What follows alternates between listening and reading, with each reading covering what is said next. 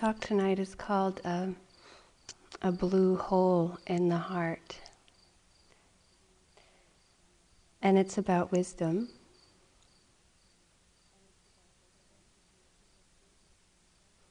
Uh, for those of you who have been here for the whole retreat, and for those of you who um, have done the metta practice, sometimes um, it's helpful to be given the context of the two practices. Uh, and there's a great quotation from Sri Nisargadatta Maharaj, who was a um, guru in India last century.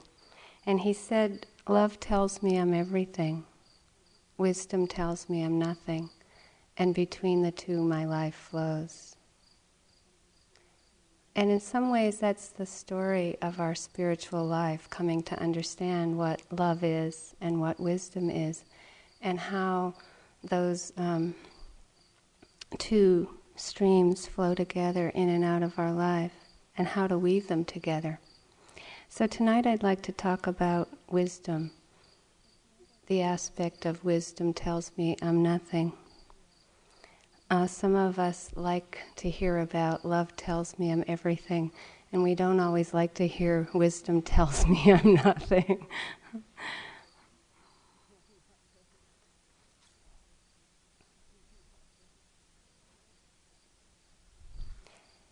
it can be helpful for us to know that for the first 500 years after the Buddha's death, that the Buddha was remembered as an emptiness not as a not as like the statue that appears on this altar.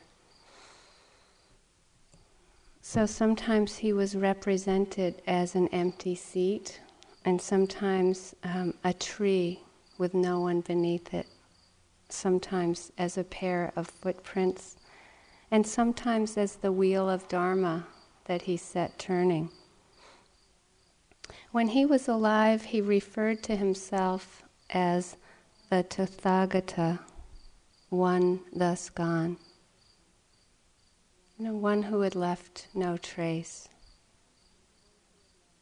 And it was only 500 years after the Buddha's death that there were Greek settlers that had um, connected or converted to Buddhism. And they were the ones who first personified the Buddha as the Greek god Apollo. And so that's the imagery that we receive nowadays through the um, Buddha statues. But just remember, keep in mind that originally the representation wasn't a tree with no one be- beneath it, or just a pair of footprints. You know, it's a beautiful uh, thing to know, actually.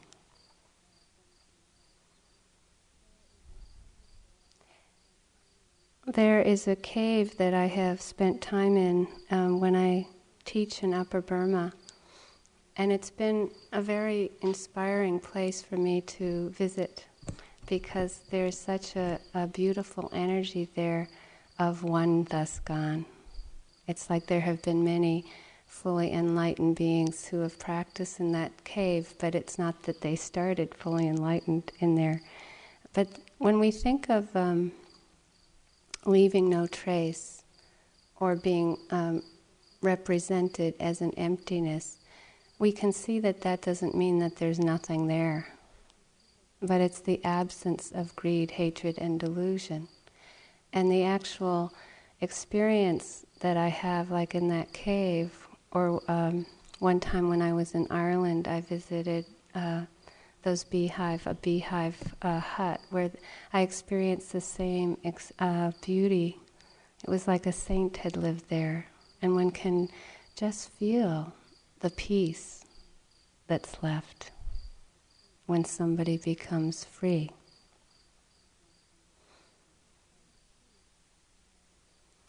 So, total peace um, is the absence of attachment aversion, or delusion. And we often, um, we love the smell of that even, just like we, we can feel the scent of a flower from far away.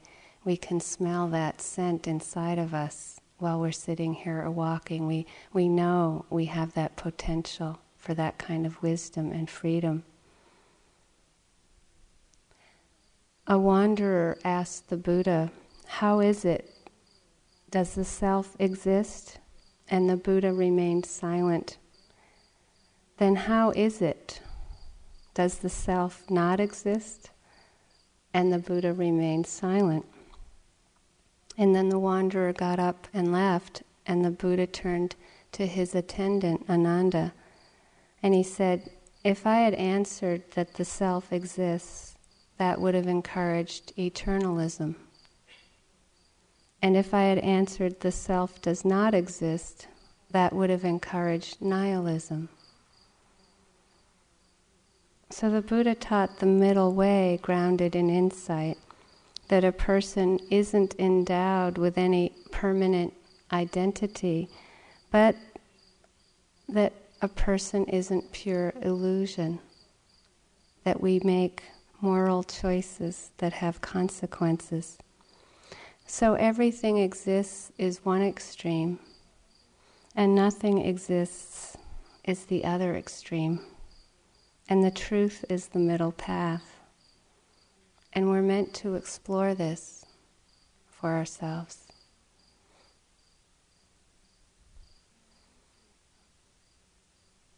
In the mindfulness practice, we're developing a taste for liberation. The Buddha said that uh, just as the ocean has only one taste, the taste of salt, so his teaching has only one taste, the taste of liberation. And that taste uh, that we develop uh, means that we lose the taste for confusion and ignorance as a way of life and start to prefer liberation as a way of life. And it requires great patience to practice this as a way of life. So, with mindfulness and some continuity with it in our retreat or in our daily life, the heart becomes lighter, less entangled, uh, because the awareness isn't tied or oppressed by experience. We see that our awareness can be free of being oppressed by experience. So sometimes that is described as disentanglement or disenchantment with experience itself.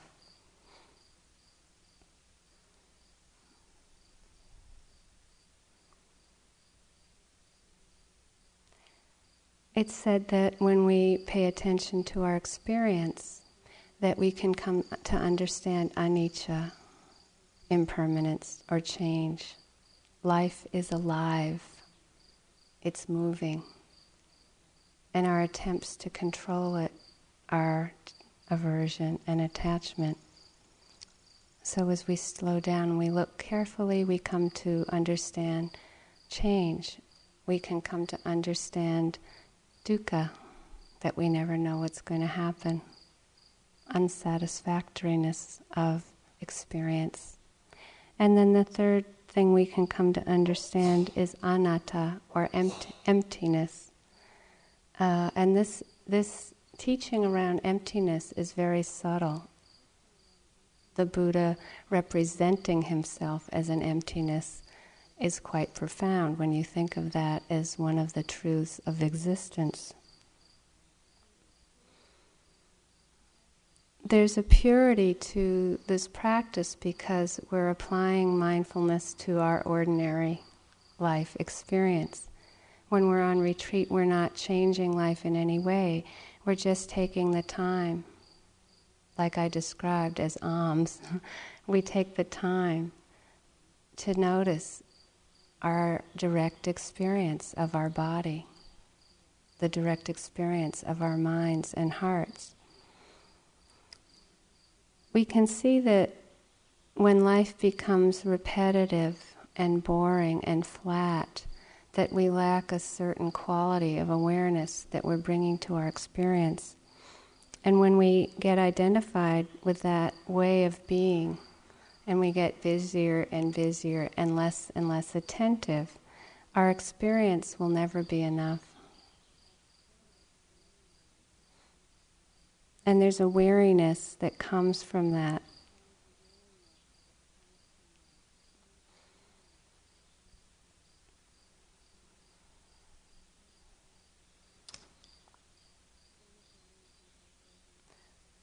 One of the reasons I gave an example this morning of making a commitment to being aware of um, tying my shoes for a three month retreat is because I didn't consider that experience very important. And I would see how I would miss it over and over again because I thought getting out to my walking place was more important than the experience of tying my shoes. And this is what creates that weariness that picking and choosing of one experience in our life as being more worthy of our attention than another. We don't always get reinforcement in our household life around the practice of each moment being enough or each moment being sufficient. I think that the imagery of the begging bowl uh, for the monastics is very important for us as householders to bring into our, our understanding of our moment to moment practice. So, for example, in the Japanese language, the word for begging, mo- begging bowl means just enough. Uh, and so there, the, the practice on every level means that we're letting go of control and we're receiving life as it is. You know, so that that that experience that the Buddha didn't stop begging for food at a certain point in his life that he thought he was really attained. He begged for food his whole life. Uh, everyone who joined that order would go out and beg for food. And that, that is meant to reinforce that sense of receiving life and appreciating uh, what we're given. So, if we can approach our meals that way here, we often forget that there are so many people here at IMS who volunteer to support our practice. You know, there's, it's like this, this is priceless if we paid everyone that you know supported you to be here, you couldn't afford to be here. And this is why the teachings are considered priceless. If you grew up in a Buddhist village, uh, you would know the people serving you. You would grow up with friends that ordained, you know, or you might have ordained as a monk or a nun when you were a little girl, or your friends would have it, the, the, the interrelatedness between the people supporting you and you're receiving uh, the teachings and working hard uh, is very inspiring. But still, that's what's happening here. And we can forget it. We get so caught up that we forget what we're actually receiving is so, so priceless. So the word uh, just enough means that when we receive our food that we understand how interconnected we are through generosity. And we're meant to really experience our utter dependence, this utter humility, which is meant to bring gratitude and joy. And this is not only meant to happen with food, uh, that we hopefully would, le- would learn to start each day with our hands open and say, well, can this day be just enough for me to learn from?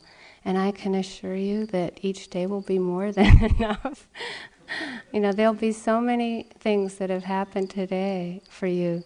You couldn't possibly learn everything. It's so full. But it's because we don't have that attitude of having our hands open like a begging bowl and receiving each day.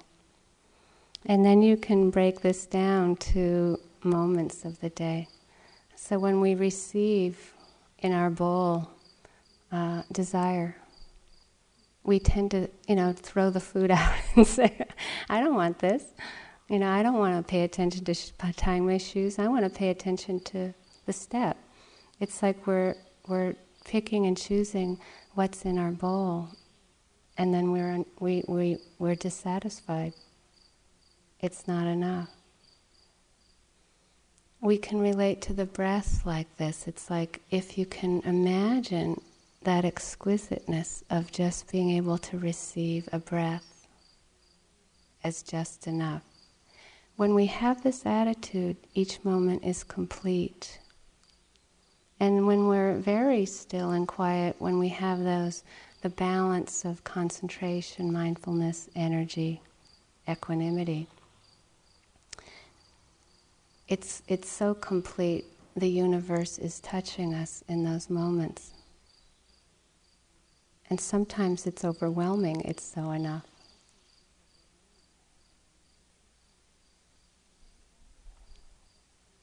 So the attitude of just enough is the antidote to a more subtle uh, or more obvious stream of dissatisfaction that runs through the course of our day or lives.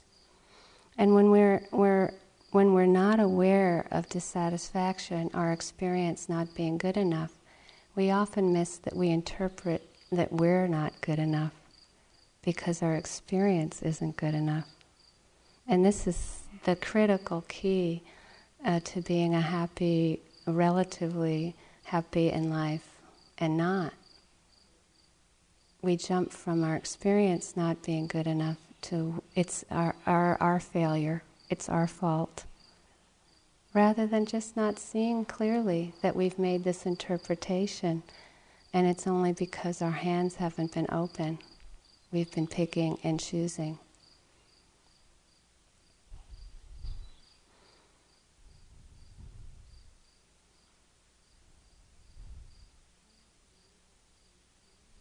One of the neighbors in the community here, uh, when the teacher cottage was built at the study center uh, that Steve and I stay in when we're here, uh, transplanted some peonies from her garden to uh, the, an area in the front of the cottage.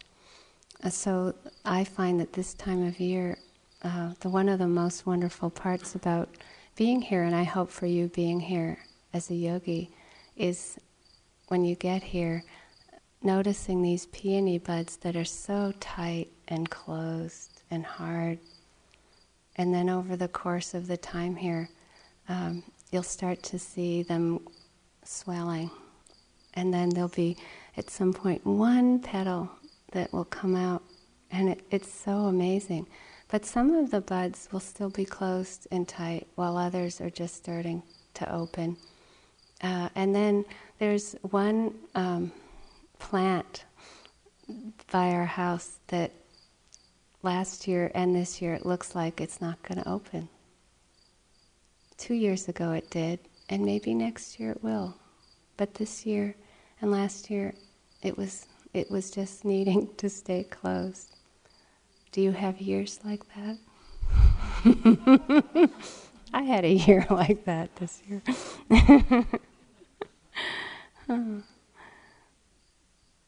Do we see ourselves like that? Can you see everyone in this room as a bud? And that we, we have these times in life when we're opening and some when we're closing. And the metaphor for awakening is a flower opening. But we all do it in our time and over the course of years. That it'll be a process of unfolding closing up, unfolding, and it's a gradual, that gradual opening. Sometimes we can experience this process as one of like the heart opening being, it's just achingly beautiful.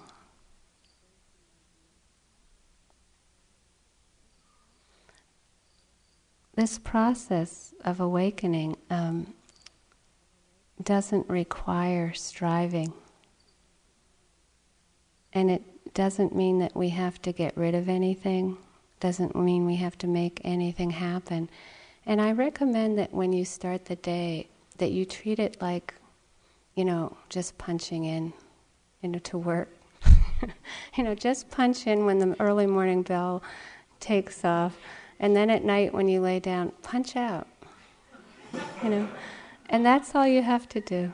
You know, it's just it it happens by itself, and the more that we manipulate and control this experience, we get impatient. And it's so much bigger than us. It, this is such powerful medicine.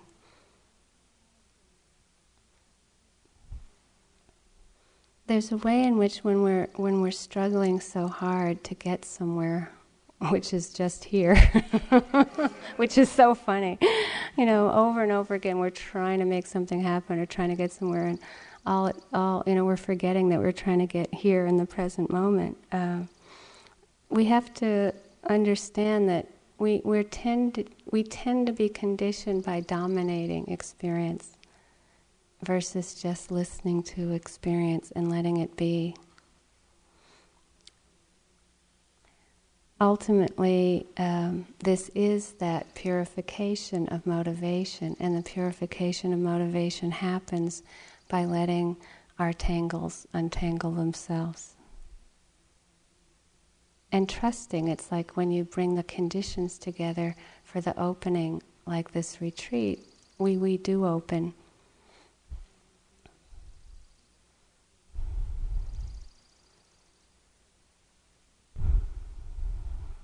because life is moving, because life is alive, our defense system that we develop when we're young is aversion and attachment.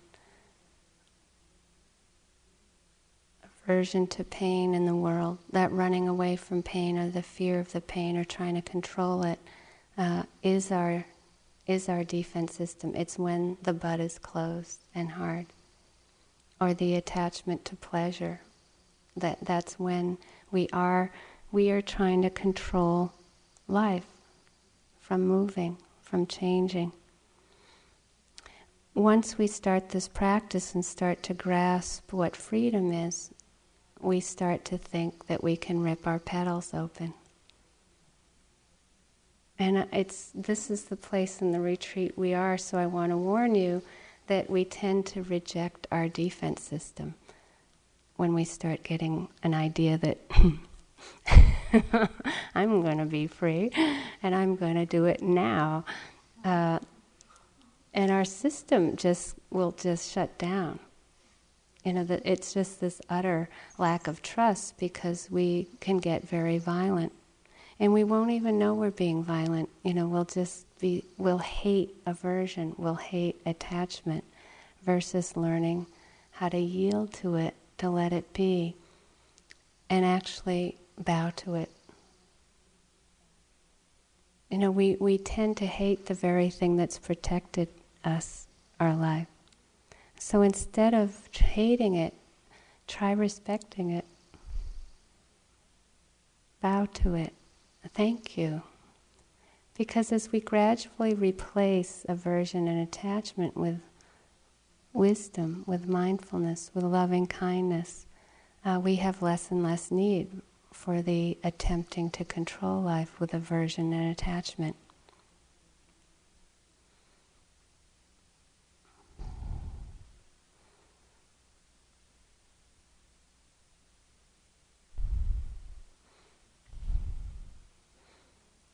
So if if the wanting mind comes up and the averse or the fear or the aversion comes up, when there's awareness uh, with understanding with that, it's just like water. We it's no problem.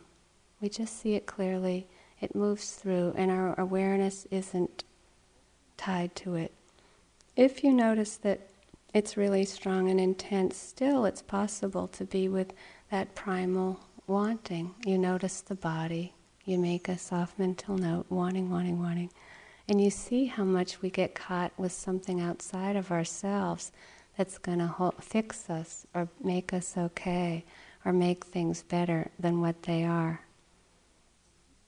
And hopefully we understand that. We have to have great compassion for ourselves that we, we're suckers. You know, we get fooled over and over again that there's going to be something outside of us that's going to bring this happiness, some experience whether it's a good sitting that we had two sittings ago. Um, we can be the we can suffer the most in life over a good sitting.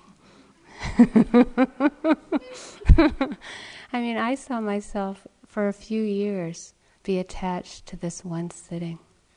I mean, it was so painful. It was one experience, and I just kept thinking that's how life should be. And I was a diehard. It just it took so long for me to think that oh, maybe the rest of life is acceptable.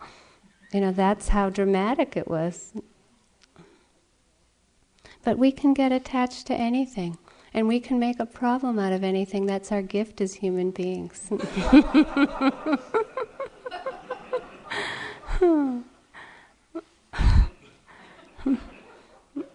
and we all know, I know you all know how many days are left to this retreat, if not hours.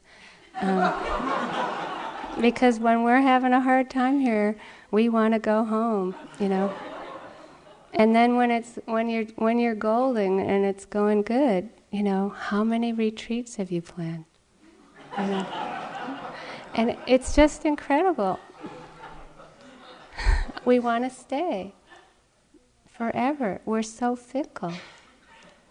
And we're meant to see that. We're meant to see how fickle we are based on pleasure and pain.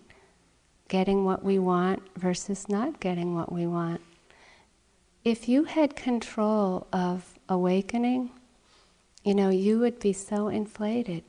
You know, we wouldn't get free if you were in control of this process.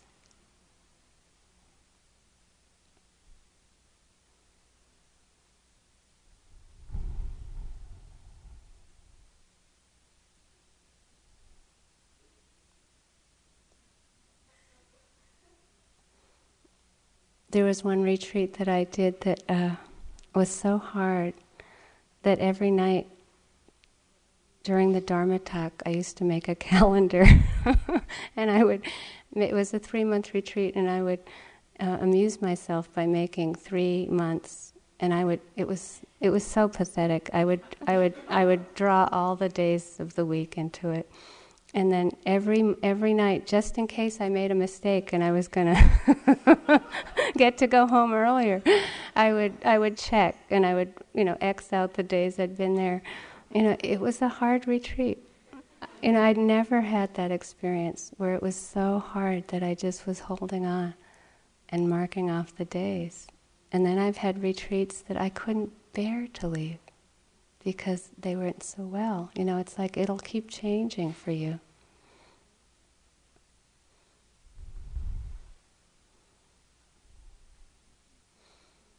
Ultimately, the human journey is one that's kind of ironic because we start as infants, which were boundaryless, and then we start to learn the relative level of existence where we really need to know and function well. This we have to know this is a light, that's a fan, that's a Buddha, you know, this is wood, this is a microphone. These are these are really important aspects of living in this world.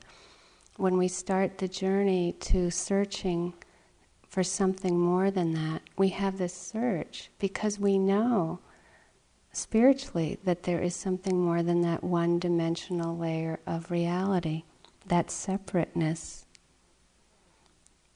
So that separateness becomes a prison for us. Again, we don't have to reject that layer of reality. We start to s- search and practice and understand there's something more. So the mindfulness practice is a dissolving practice in a way, the metta practice is a gluing practice. This is a dissolving practice. And what it's meant to dissolve is ignorance. It dissolves wrong view, which is that misperception of being separate. So we're dissolving being imprisoned by the conceptual layer of reality. And we start to see how we glue moments of experience together of hearing, seeing, touching, smelling, thinking. We're gluing these moments together to create the sense of separate self. Knowing itself is a security. to know something's a boat or a flower or a person. And because we think we know it, we miss the experience and we miss being alive. We can know things so well, we're cemented into a totally dead prison. And that's our tragedy as humans, and we can see it in the world.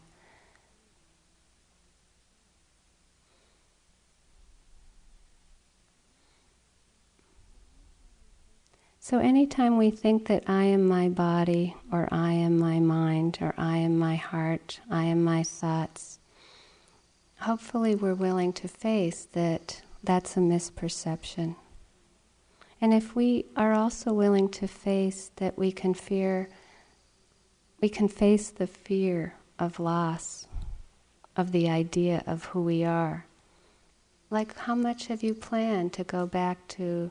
This place at home and this job or these people, all that projection into the future is a form of security that actually imprisons us from being more alive in the present moment. So we can assure you uh, that if you really inquire into who I am, who are you, what is body, what is mind, that there's absolutely nothing to lose. There's no, we're not annihilating anything through understanding. We're only losing confusion or ignorance. We're cutting through that incredible uh, separateness and alienation that we experience by perceiving the world one dimensionally. So that fear of annihilation is just a fear. With more and more realization, we come to understand that the, nothing will change. The eye will still receive forms, the ear will still receive sounds, the mind will still receive thoughts, which a lot of you might not like that idea, that the mind will still receive thoughts with more and more realization. We're not getting rid of anything but the idea of grasping at them will no longer arise. So there's a voluntary letting go of control. We learn to let life be, and we come to understand that there's nothing worth being attached to. It's just too, too much suffering. And it's not the truth of how things are. One of one of the ways that it can be helpful to in, explore this is when you go to a movie theater and you know the lights go out and you're looking at the screen most people at some point get identified with the story. In fact that's probably why we go. You know we get out of our lives for a while and we can really you know veg out and notice you know a total different reality there's a possibility of going into the movie theater and actually turning around and looking at the projector and seeing that maybe what we've been so caught up in the storyline or the drama is actually one one dimension. It's flat. We can turn around look at the projector. That's what we're doing here. We're looking at our own movie. We're, we're, we're questioning how does this happen? How does a separate self happen and then we, we might even look at the film. If we get to the projector, look at the film. Actually, what's happening is there's a picture, one frame. It's one moment. It's complete. Each moment is that complete, and then it's gone. Each moment is complete, it's gone. Of hearing or seeing or smelling, tasting, touching, it's gone. It's because it's played at one speed that we think it's so real or true or t- totally a true movie. And we're all we all agree on the speed that we're going and playing, and we, you know it's amazing, really, when you think of it, that it's only that it's because we're playing it at one speed. Hence, that's why we ask you to slow down. We're so used to going at that speed. How can we possibly explore? We're too conditioned.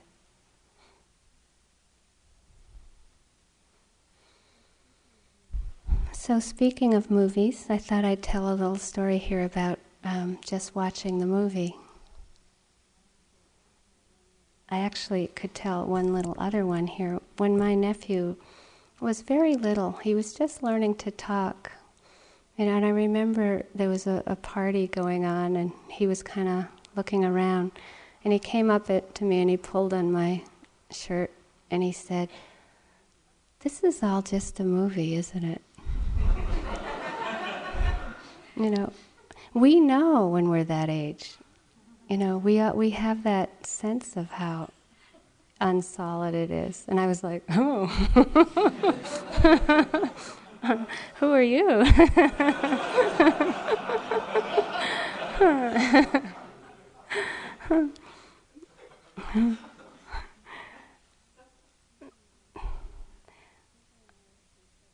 Stephen and I have been so busy the last few years that getting a kind of um, date or night off, you know, we kind of forgot that it was a concept or possibility.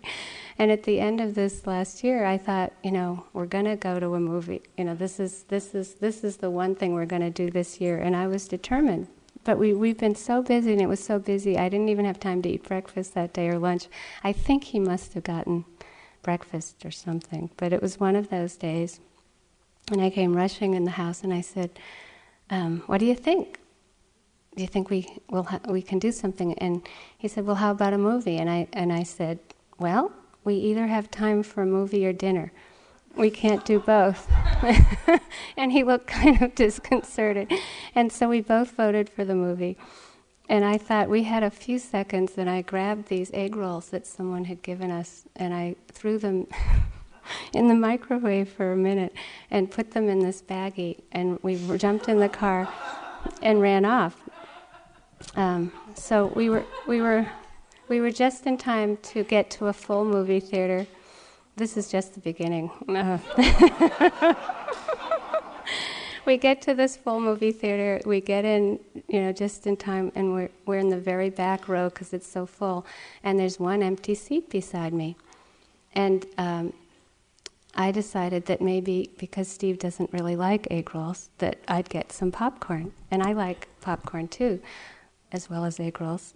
So I put um, the egg rolls on the bottom of the seat next to me, and then my c- coat, because you know it's cold in movie theaters. And then I went and I got the popcorn, came back, and it was dark. The previews had started, and I sat down. And it was, you know, that moment when, you know, you're so happy, right? You're you're just so happy because you're at the movie and you can just forget everything, yeah. Uh, so I sat down and we had the popcorn, uh, and the the preview started. I was watching them very intently, and this you know big kind of bodybuilder type came kind of out of nowhere and came rushing by me and you know heading for the seat, right? And I had put my bag on top of the the, the egg rolls my coat, and then my bag. And so he came rushing in, and um, he went to sit down, and I yelled out, "No!" You know, and everybody, you know, you know how it can you can remember it as. well, we're slowing down the film here, so I yell no, and everybody gives me a dirty look in the movie theater, and I pull out my my bag, and then he he's trying to sit down, and I yell, "No!" And and so I get my coat out, and then I couldn't stop him, and he's he's.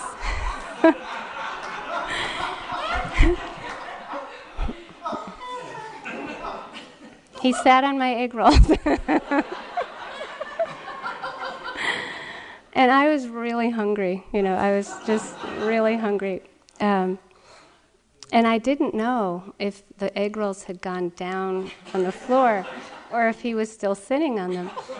And so I, it was, you know, and so I'm trying to note, I was noting disappointment, disappointment, disappointment. And, and so I said to myself, just watch the movie. So I, I started to watch the movie, but I was really hungry, and I started eating Steve's popcorn. And I eat popcorn as God intended. I eat them with big you know, handfuls and I vacuum them in. And, and Steve eats popcorn mindfully. You know, he eats one kernel at a time. Um, and he's really generous, you know. And so he hardly ever notices that I'm vacuuming up the popcorn. Um, and you have to keep in mind that we hadn't eaten that day. So at some point, you know, we're going along, and it's quiet in the movie, and it was. Um, he whispers to me, Michele, where are the egg rolls?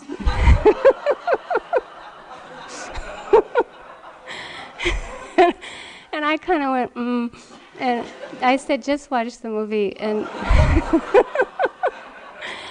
but I decided that maybe I should check. So I started putting my hand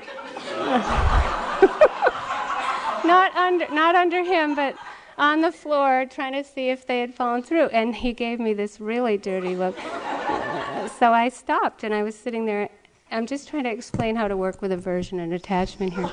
And I started noting disappointment, disappointment, hunger, hunger. And then I went back to the popcorn. I, I started eating more popcorn. And Steve whispered, Where are the egg rolls?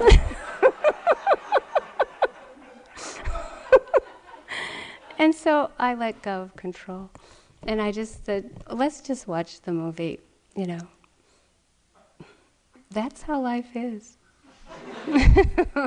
we don't always get what we want. Yeah?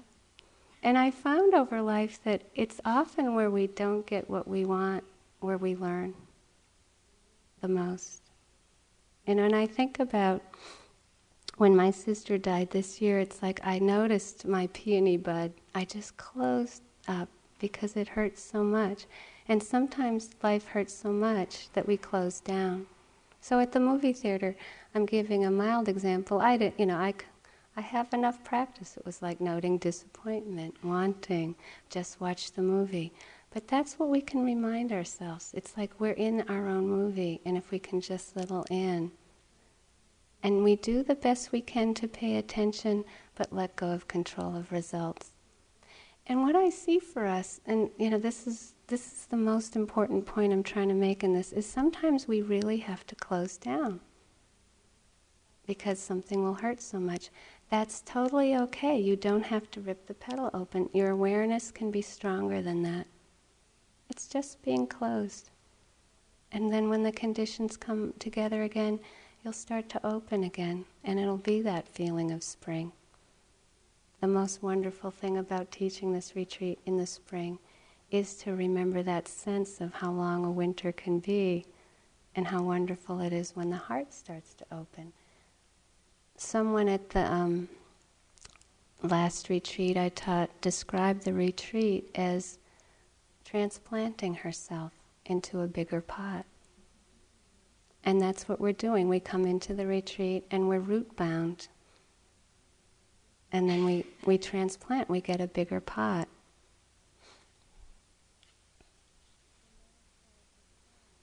The metaphor of the film and the projector and the movie itself is the meaning of not self or emptiness. Anatta means that bodily and mental phenomena are without substance, are void, and are uncontrollable. So, at times in the retreat where we get that sense of the substantialness, the insubstantialness of experience, or that uncontrollability of it, this is when we start to have insight into anatta, or emptiness. When we understand emptiness, it doesn't mean that everything's imaginary and that we don't exist. People will have that misunderstanding of this. We're not annihilating anything. We're not having to get rid of anything, and we're not having to make anything happen. We just learn that we don't exist in the way we think we do. What we call I or me or you is dynamic, it's alive, it's changing. And each moment is an ever changing result of innumerable conditions. We see in this that actually nothing can be clung to. That's why we can have a voluntary uh, letting go of control because we see life is so alive. We couldn't possibly cling to it. So, freedom is the cessation of clinging to the impossible. we understand that it's impossible to cling because it's moving. And this is the heart's release. This is liberation.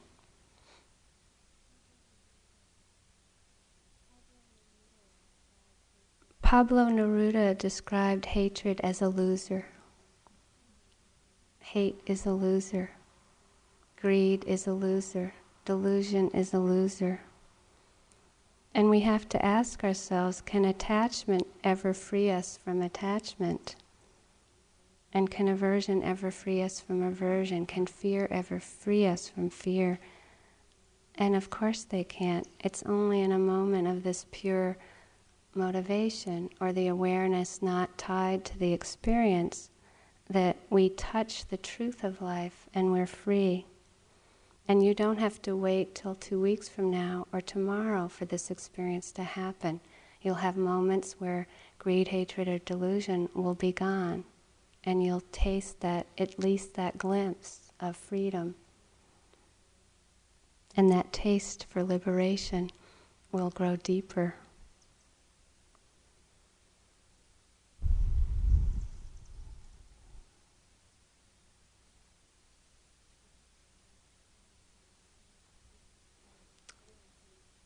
This is part of a story from a story called A Story as Sharp as a Knife.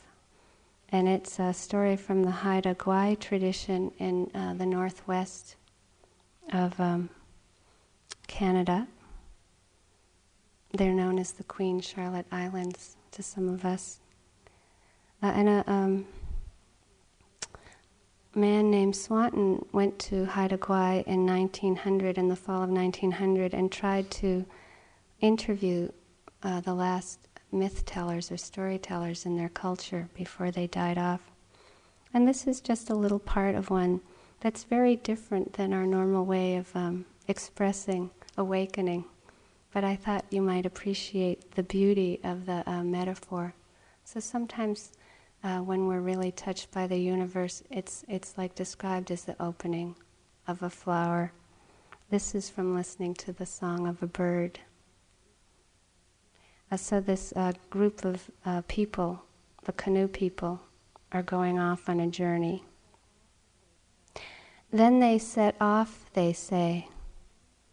After they traveled a ways, a wren sang to one side of them, and they could see that it punctured a blue hole through the heart of the one who had passed closest to it, they say.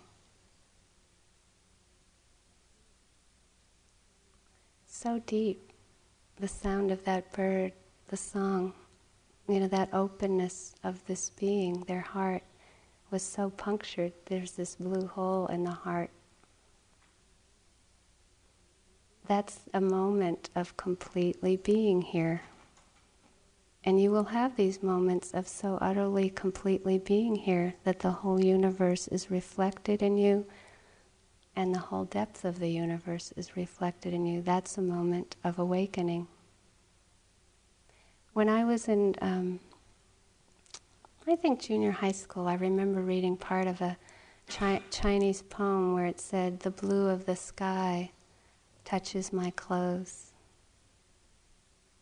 And that inspired me to really search for how, to, how could one have that kind of understanding of interconnectedness so deeply that the blue of the sky touched his clothes, his heart. It's a tragedy for us to stay so separate. You know, we don't have to live like that. And sometimes we can get a sense of um, the utter gratitude that we feel when we can really receive the gift of life, and, and each moment is just enough. I wanted to end with a little story of um, at the end of a young adult retreat. We, um, at the end of every young adult retreat that's been going on for some time, uh, the tradition lately has been to have the group get together in a circle at the end. And there's a very deep sense of profound, um, so profoundly being touched by the retreat. Uh, and some people don't say anything, but the idea is that if you want to say anything, we're in a circle and the, the bell, this bell is in the middle of the circle. And you're meant to just come up and say something little and ring the bell and go back and sit down. And one, one young adult got up and he bowed to each direction. And when he bowed to each direction, in one direction, he bowed to loneliness. And then the next direction, he bowed to lust. The next direction, he bowed to longing. And then in the next direction, he bowed to peace. And then another young adult um, who was the type, a young man who you couldn't imagine would ever break down and cry in front of a group, or maybe ever. Uh, and he took the petals from the peonies that we had had on the altar. He took the petals from the peonies, put them in the bowl, started sobbing, and rang the bell, and sat down. And sometimes I know in life, you know, we can be uh, sad or troubled by so many things, but it's a wonderful thing to cry because we feel so loved or that we understand so much from being so completely present in this world. And we can really get that we are getting just enough. Let's sit for a minute.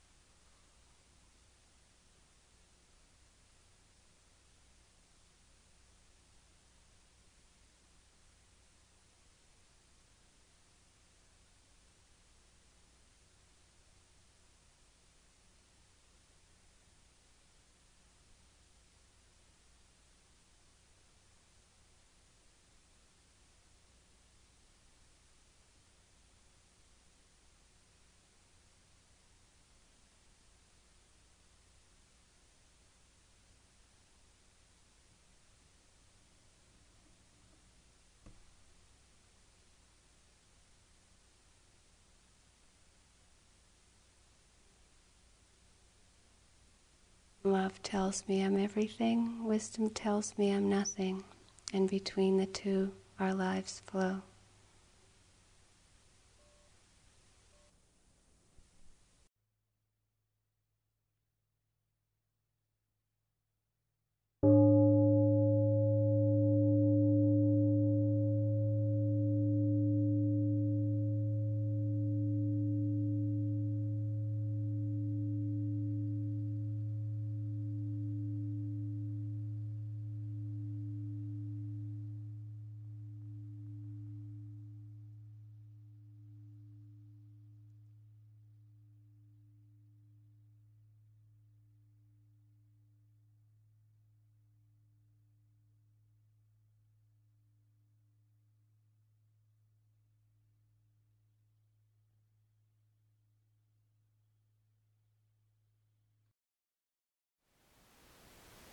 Thank you for listening.